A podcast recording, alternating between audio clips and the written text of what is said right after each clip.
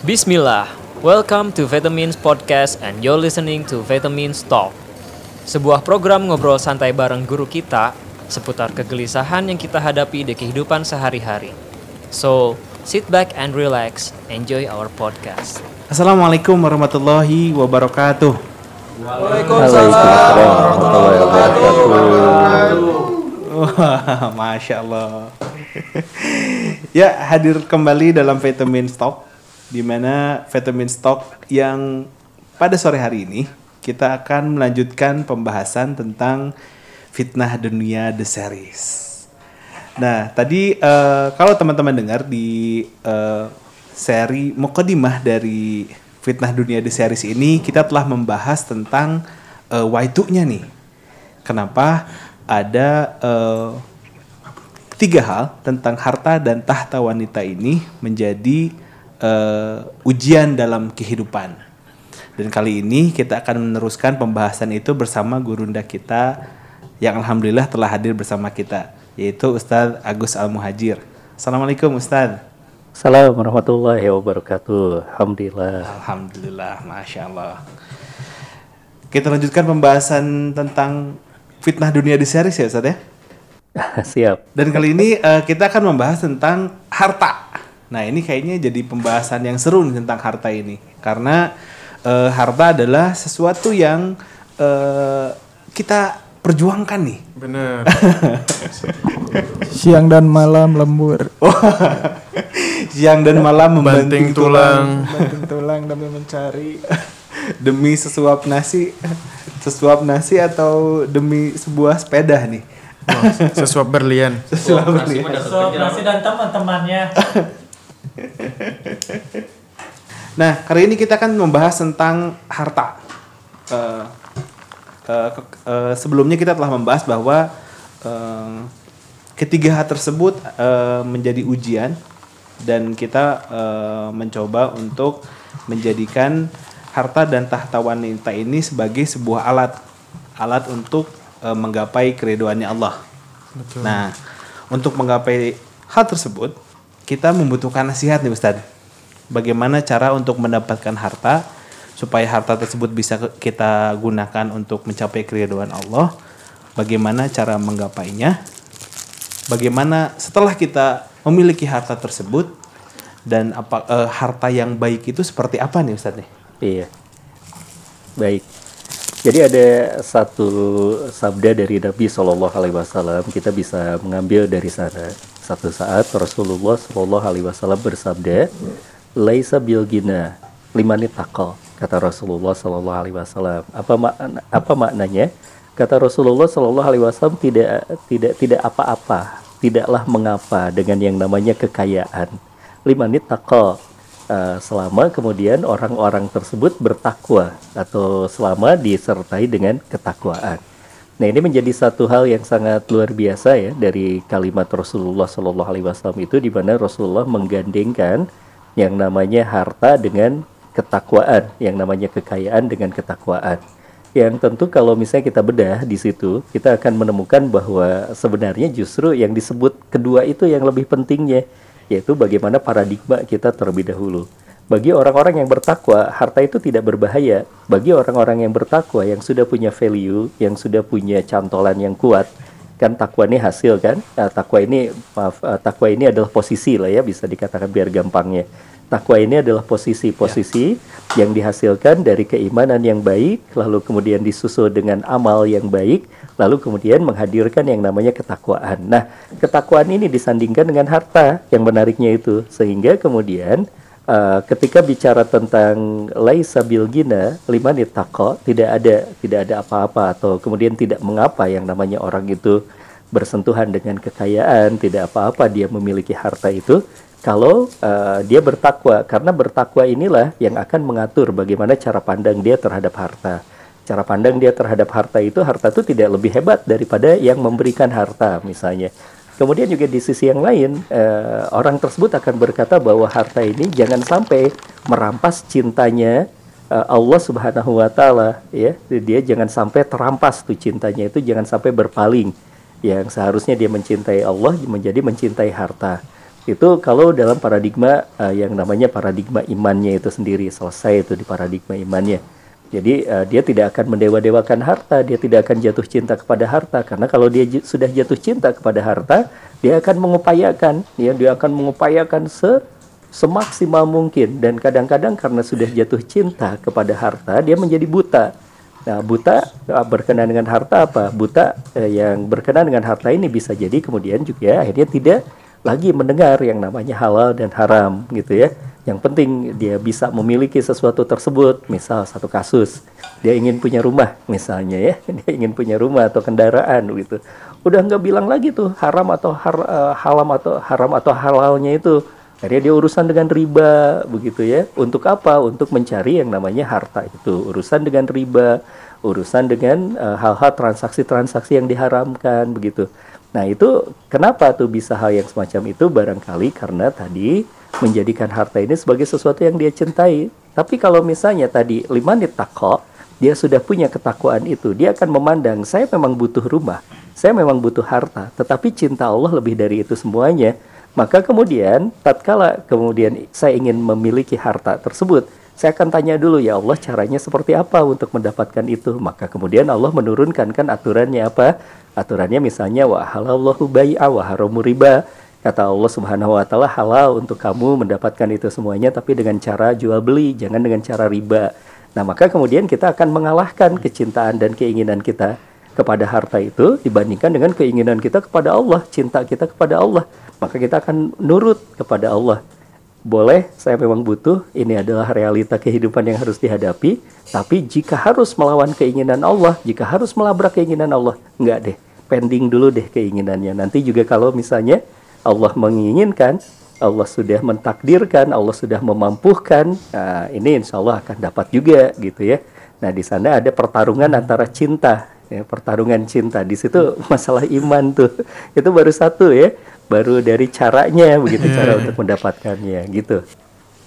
Maka kalau untuk menghadapi ke- eh, harta ini dengan ketakwaan berarti Ustaz ya? Lima nih takwa kata Rasulullah nggak apa-apa kayak itu asalkan takwa tapi asalkannya itu luar biasa Asalkannya ini berat. Deg-degan. Karena dengan ketakwaan kita bisa memastikan cara untuk mencari hartanya juga dengan cara yang eh, baik gitu Ustaz ya. Betul. Dan Betul. tujuannya juga ya. betul cara pemanfaatannya juga betul akan bagus nantinya misal ya Eh, ini bisa jadi kan orang mendapatkan hartanya halal. Dia bertransaksi bekerja gitu. Tapi karena tidak punya ketakwaan yang tinggi akhirnya setelah tergenggam eh, akhirnya dipakai buat sia-sia lah gitu ya. Dipakai buat sesuatu yang nggak boleh lah gitu ya.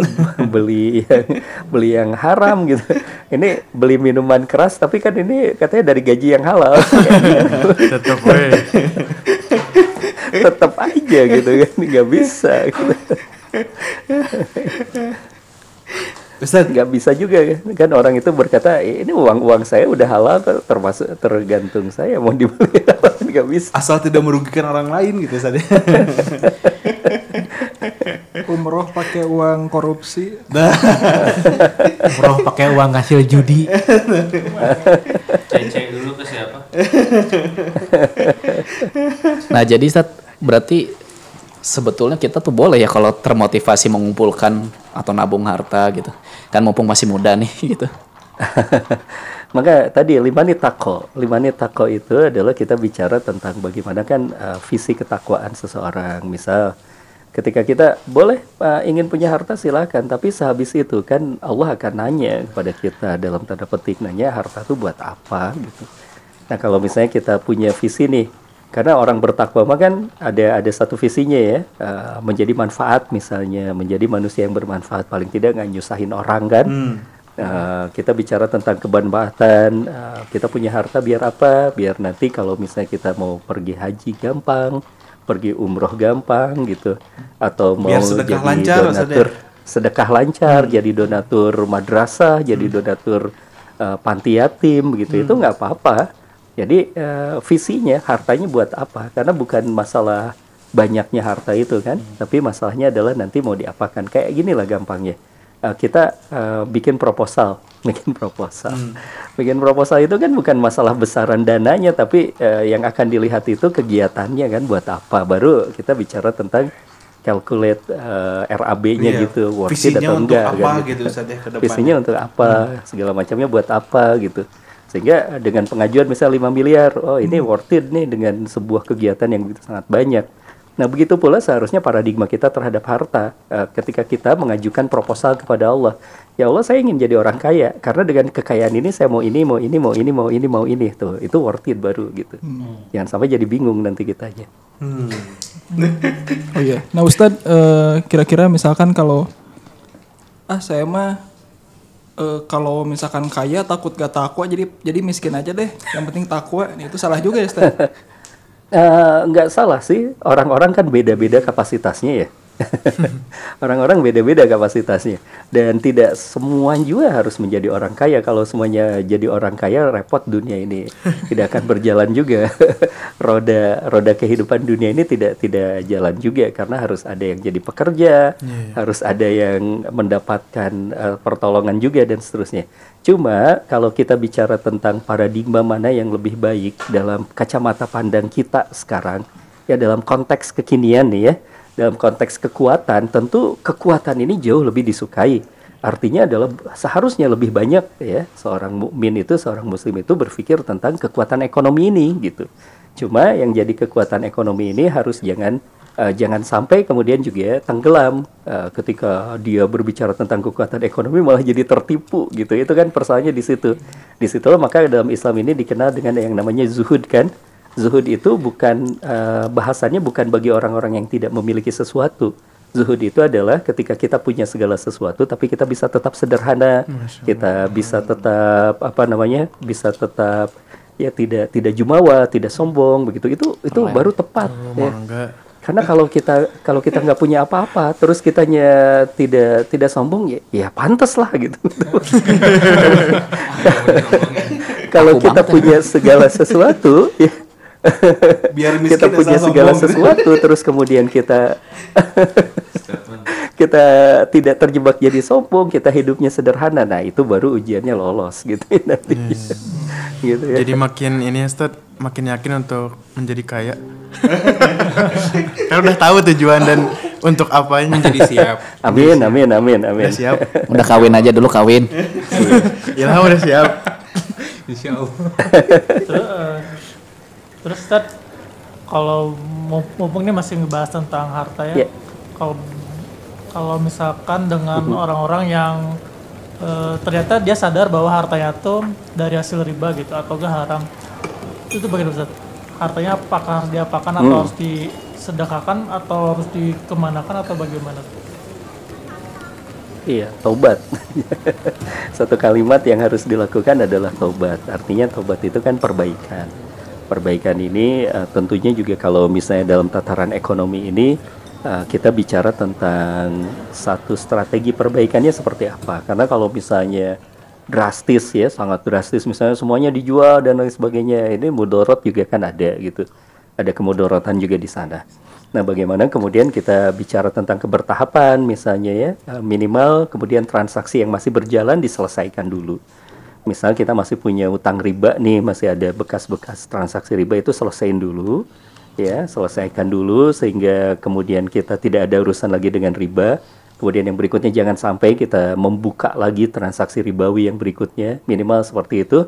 Nah, nanti yang sudah terjadi ini ya sudah kita banyak istighfar saja kita banyak istighfar saja, kita banyak melakukan program-program kebaikan begitu ya. Sehingga kemudian uh, mudah-mudahan Allah Subhanahu wa taala bisa uh, mudah-mudahan Allah berkenan untuk mengampuni itu semuanya begitu. Karena itu kan uh, bisa jadi karena kita tidak tahu zaman dulunya begitu ya.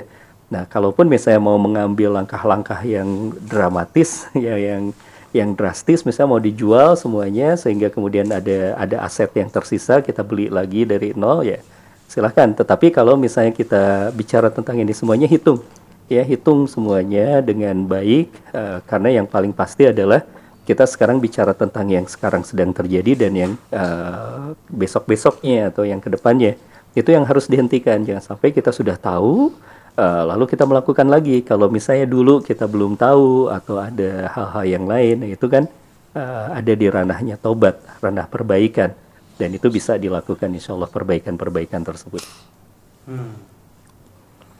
Ustaz, kan tadi cerita bahwa kita harus menghadapi eh, harta ini dengan ketakwaan gitu Ustaz. Iya. Eh, ada nggak cara-cara yang eh, cara-cara dari Allah untuk menjemput harta yang baik itu seperti gimana Ustaz?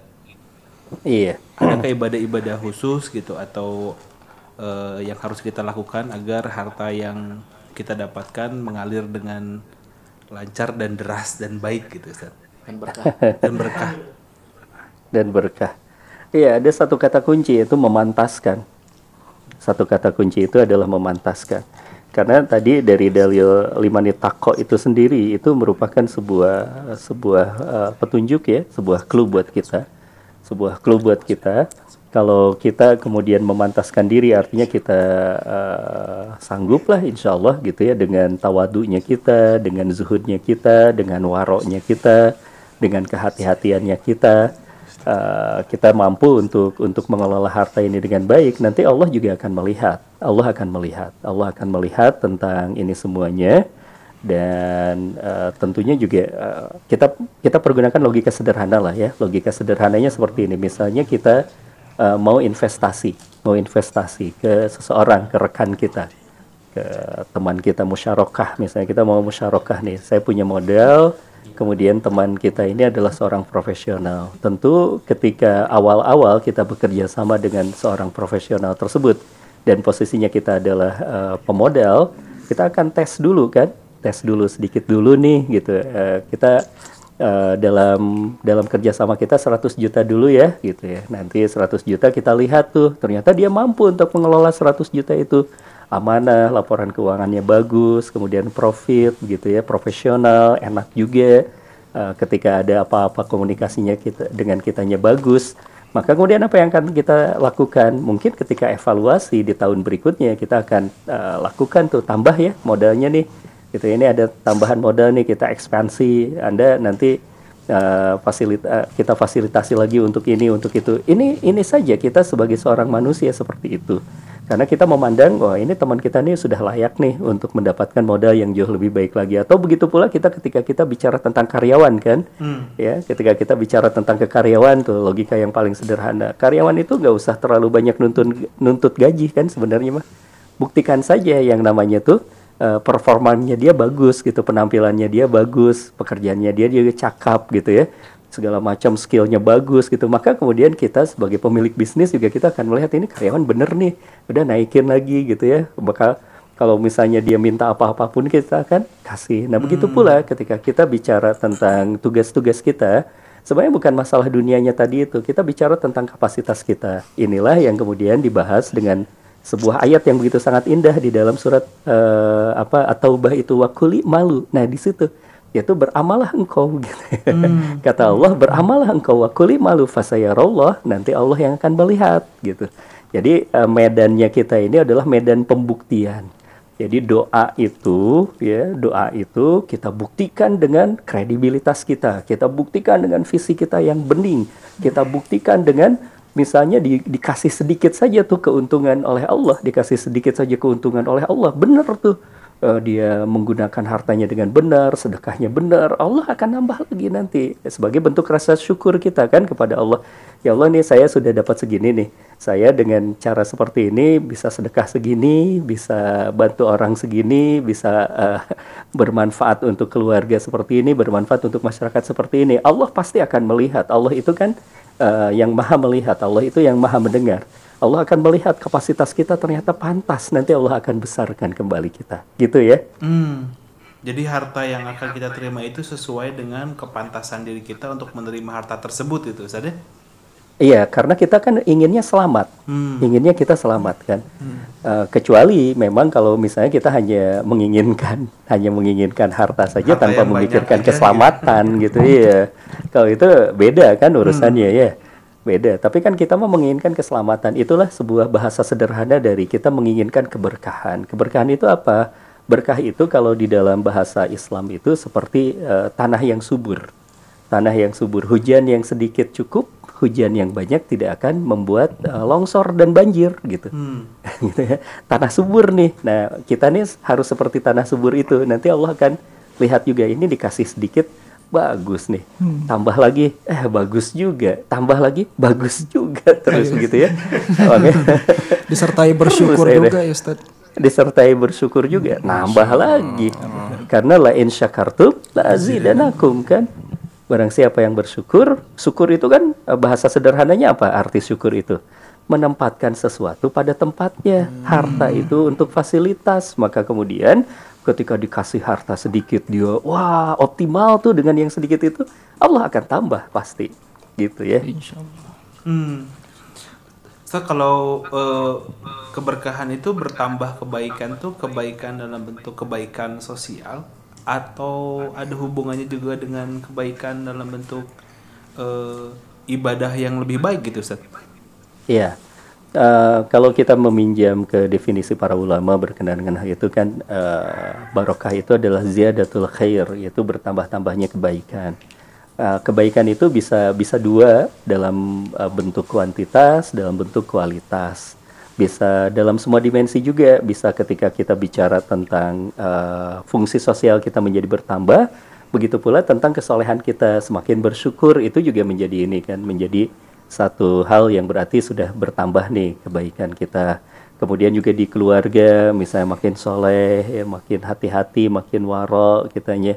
Ya, ini ini ini bagian juga dari keberkahan ya karena eh, kalaupun misalnya nih kita hanya memotretnya dalam satu dimensi misalnya eh, kita makin makin berperan nih di tengah masyarakat tapi di rumah di rumah makin gak tenang juga ya mungkin bisa berarti eh, belum berkah juga begitu ya jadi di seluruh di seluruh dimensi bahasa bahasa sederhananya lagi seperti ini. Misalnya ya kita mendapatkan harta dari cara yang bagus dari cara yang benar tadi. Ya, cara yang eh, benar ya. Kita bekerja atau berbisnis punya harta nih. Lalu kemudian kita harta itu dibawa ke rumah. Harta itu dibawa ke rumah.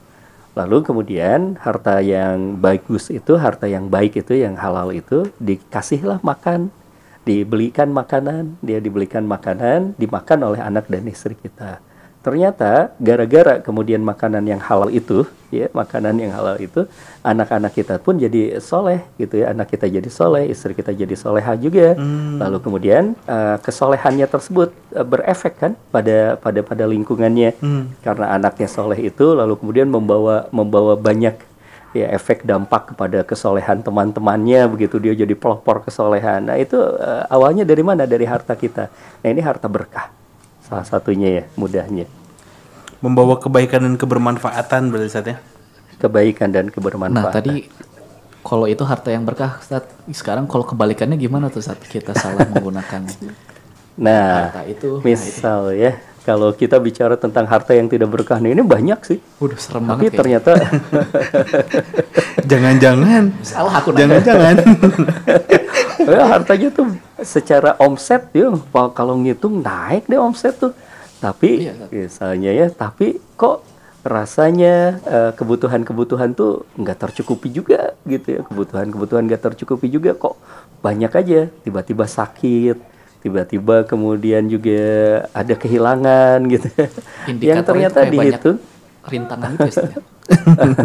bisa jadi itu salah satunya bisa jadi itu. Apalagi kemudian kalau misalnya ya semakin banyak hartanya kok jadi makin nggak tenang makin jauh sama Allah. Makin zikir susah buat iya makin susah zikir makin susah sholat gitu ya Nah, malam-malam nggak bisa lagi bangun di sepertiga malam terakhir gitu karena kecapean gitu. Aduh ini ah, nampaknya mulai harus ditanyakan ini harta atau ikhtiar kita ini ada di zona berkah atau seperti apa? Eh, kalau bahasanya itu bahasa bahasa di Quran itu adalah seperti eh, apa perjalanan yang mendaki tapi kemudian juga hasilnya tuh debu gitu. Perjalanan yang mendaki memayahkan ya tetapi kemudian tidak tidak tidak bernilai di hadapan Allah gitu yang dapat hanya lelahnya saja capeknya saja gitu Wah, ini ini berat kalau kayak gitu ya Kayak gitu nggak ya kok rasanya? BRB nggak huleng. Lagi gitu kok. Lagi Waduh. Amit. Jangan amit-amit. Iya, kalau bahasa ayatnya itu amilatun nasibah. Iya, amilatun nasibah seperti perjalanan memayahkan gitu ya. Tapi ketika nah ini eh, bagaikan debu yang berterbangan bahasanya dari Allah Subhanahu wa taala itu ya, eh, bagaikan debu yang berterbangan gitu. Kan eh, ma- ma- ma- itu ya, me- mengerikan gitu. Ustadz, ya. Apa nih? Boleh, boleh. Siapa tuh yang Mangga, bisa- mangga, mangga, mangga. bicara soal harta yang halal toiban gitu Ustadz ya. Nah Iya. mungkin kita di sini banyak yang merasa kalau kita udah merasa mengumpulkan harta yang halal dan toiban gitu Ustadz. Tapi kita Iya. tidak tahu eh, apa sih ciri-cirinya gitu. Mungkin tadi Ustadz sudah sebutkan gitu. Cuman yang eh, lebih mendetail apa sih yang kita rasa? Oh ternyata yang kita kita merasa mengumpulkan harta halal toiban dan eh, ciri-cirinya apa sih Ustadz gitu? Takut nggak sadar juga ya. Iya takutnya nggak sadar ternyata kita udah ngerasa kita udah menyingkirkan riba segala macamnya tapi ya Kalau masih orang ada gitu takutnya ya. Mm-mm. takutnya ada remeh-remehnya gitu Ustaz Iya, pertama kan tadi eh, satu kalimatnya menarik ya, halalan toiban. Kalau bicara tentang halal berarti hukum, hukum jelas. Kalau hukum pasti jelas. Hukum itu kan bahasanya hitam putih. Yang ini halal, yang ini haram. Ada yang subhat, eh, ya yang subhat itu ya sebenarnya kalau kita mencari ilmu tidak ada yang subhat itu ya. Insya Allah terang benderang semuanya ada halal, ada haramnya. Jadi eh, apa tandanya? Berarti tidak terlanggar eh, yang haram-haramnya itu atau aturan-aturan haramnya tidak terlanggar. Kemudian kita hanya mengambil yang halal-halal saja. Itu jelas ya kalau masalah hukum. Kalau tidak kalau belum begitu jelas berarti ya, kita harus mencari tahu karena banyak sekali sekarang transaksi-transaksi yang eh, kita bingung gitu ya, eh, seolah-olah bingung padahal secara syariah itu sudah jelas terang benderang. Jadi kita eh, wajib untuk mengetahui tentang halal dan haram. Nah, Kemudian bicara tentang yang toib itu, bicara tentang yang toib itu, eh, kalau toib itu secara secara gampangnya adalah eh, berfungsi untuk misal ya, kalau makanan, misalnya kalau makanan itu harus sehat. Nah itu toib. Kalau misalnya kita bicara kualitas lah ya gampangnya, ya, kualitas gampangnya itu. Misalnya kita punya kendaraan yang toib kendaraan itu ya, karena bahasanya itu adalah tidak menyusahkan. Kalau punya kendaraan itu jangan yang menyusahkan. Jangan yang menyusahkan. Karena kalau yang menyusahkan, yang dibuka up jangan yang menyusahkan gitu. Artinya adalah kita butuhnya untuk mobilitas gitu ya, tapi kita milihnya adalah sesuatu yang nanti operasionalnya jauh lebih lebih lebih lebih tinggi kan. Ya, ini tidak toib gitu meskipun halal gitu ya, meskipun halal nyari yang halal dan toib kualitas.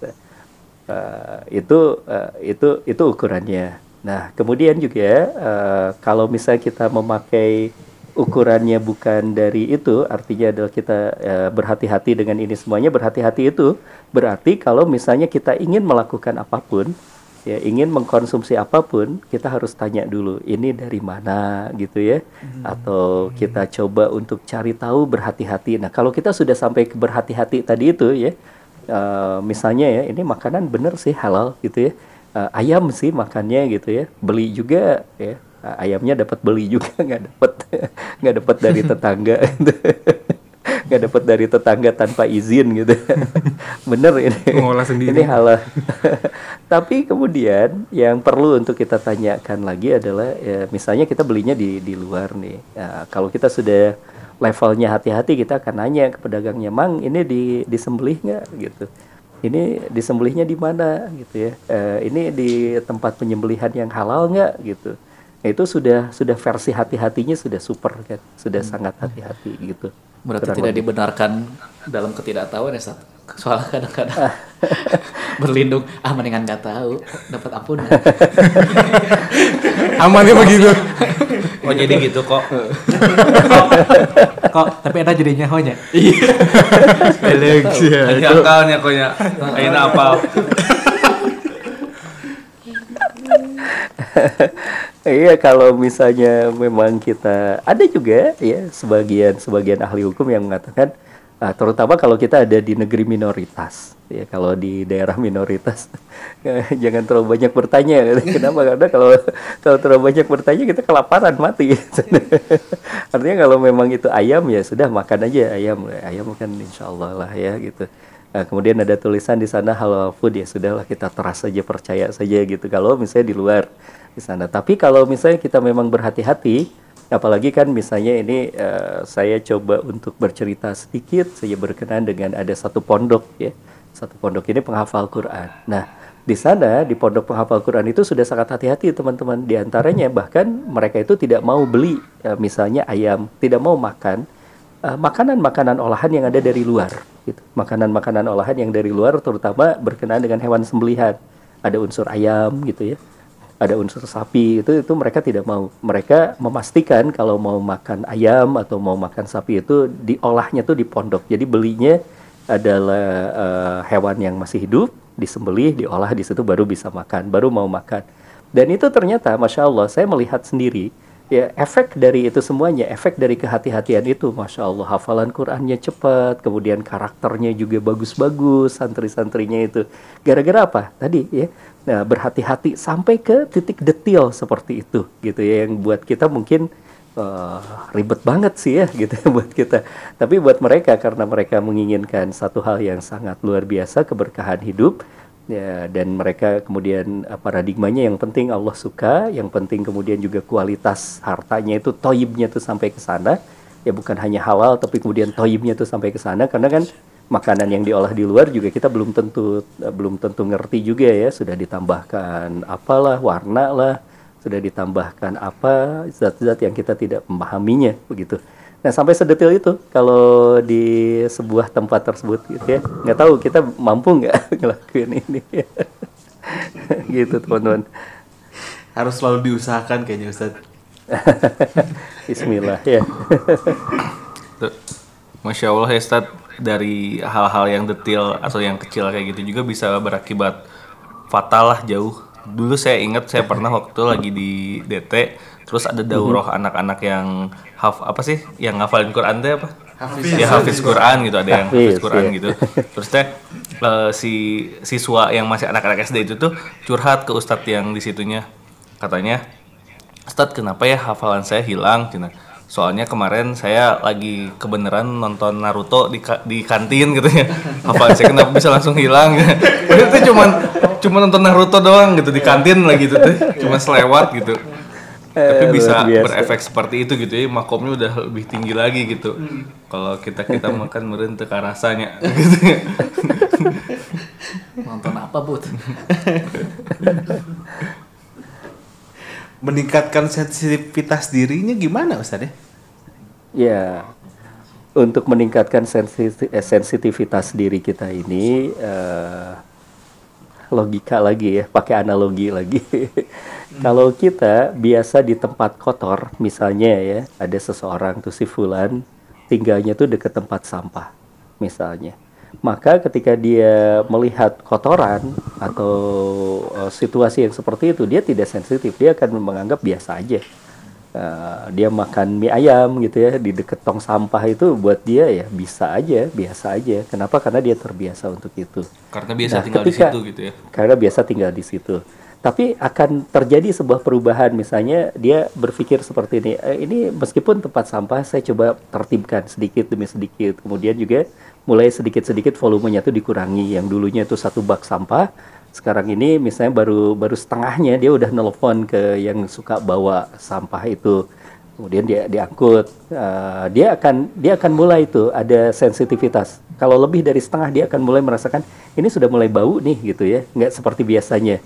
Nah lalu kemudian dia akan mengurangi lagi. Jadi seperempat misalnya. Seperempat dia seperempat sudah nelpon lagi ke orang untuk dibawa misalnya nah setelah itu dia akan merasakan juga ternyata eh, kalau lebih dari seperempat itu sudah mulai bau ya sudah mulai sensitif karena dia terbiasa dengan seperempat itu. Akhirnya nanti eh, dia akan merasakan bahwa standarnya itu bersih misalnya nggak ada sampah nggak boleh ada sampah sama sekali. Sedikit sampah langsung kumpulkan langsung dibuang. Maka sedikit pun sampah dia akan terasa. Nah, begitu pula kalau kita bicara tentang meningkatkan sensitivitas kita ini, kita coba lihat dulu nih, ada nggak barang-barang yang tadi nggak jelas itu ya, perilaku-perilaku kita yang nggak jelas itu, kita kurangi dulu. Nanti insya Allah ya, sensitivitas kita akan semakin tinggi itu semakin semakin hari semakin sensitif. Kenapa? Karena kita sudah mulai menghilangkan ya uh, polusi-polusi sensitivitas kita berupa tadi uh, dosa-dosa dan perilaku-perilaku mohon maaf menyimpang itu ya, dalam tanda petik. Jadi baiknya mencurigai diri sendiri. Nah, Terus itu ya, ya? itu dia Bagusnya. bahasanya. Mencurigai diri sendiri. Karena kalau mencurigai orang lain capek. Gimana Ilham gimana? Apalagi kalau mencurigai pasangan ya. Terus pasangannya belum ada lagi. Jadi apa yang mencurigai? Ada yang ahem ah, enggak?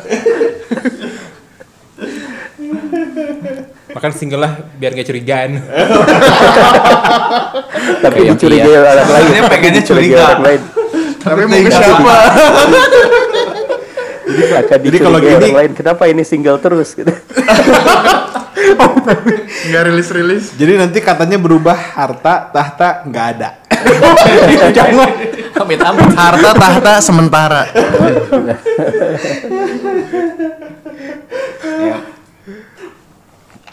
Jadi nanti diganti harta tahta yang penting takwa. Satu lagi Stan. Harta, tahta, la haula wala quwata. Ah, mantap.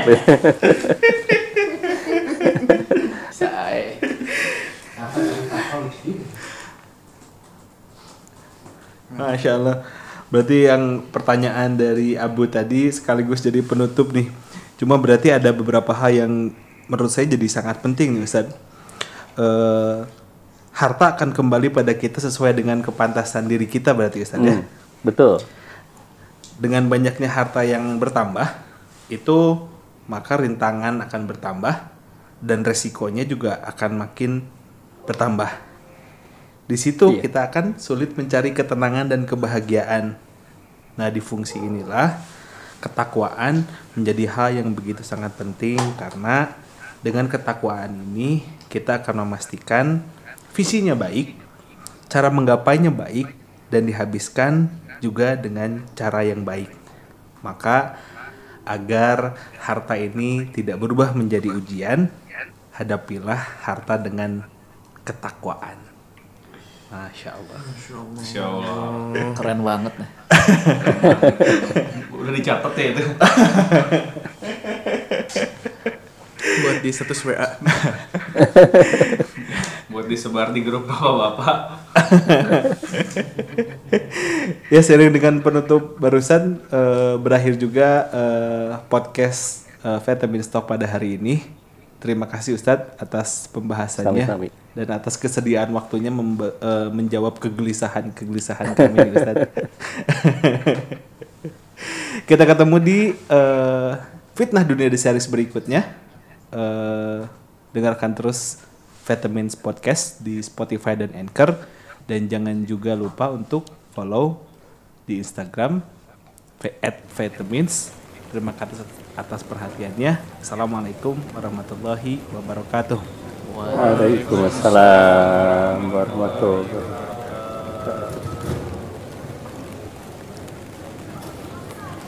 wabarakatuh.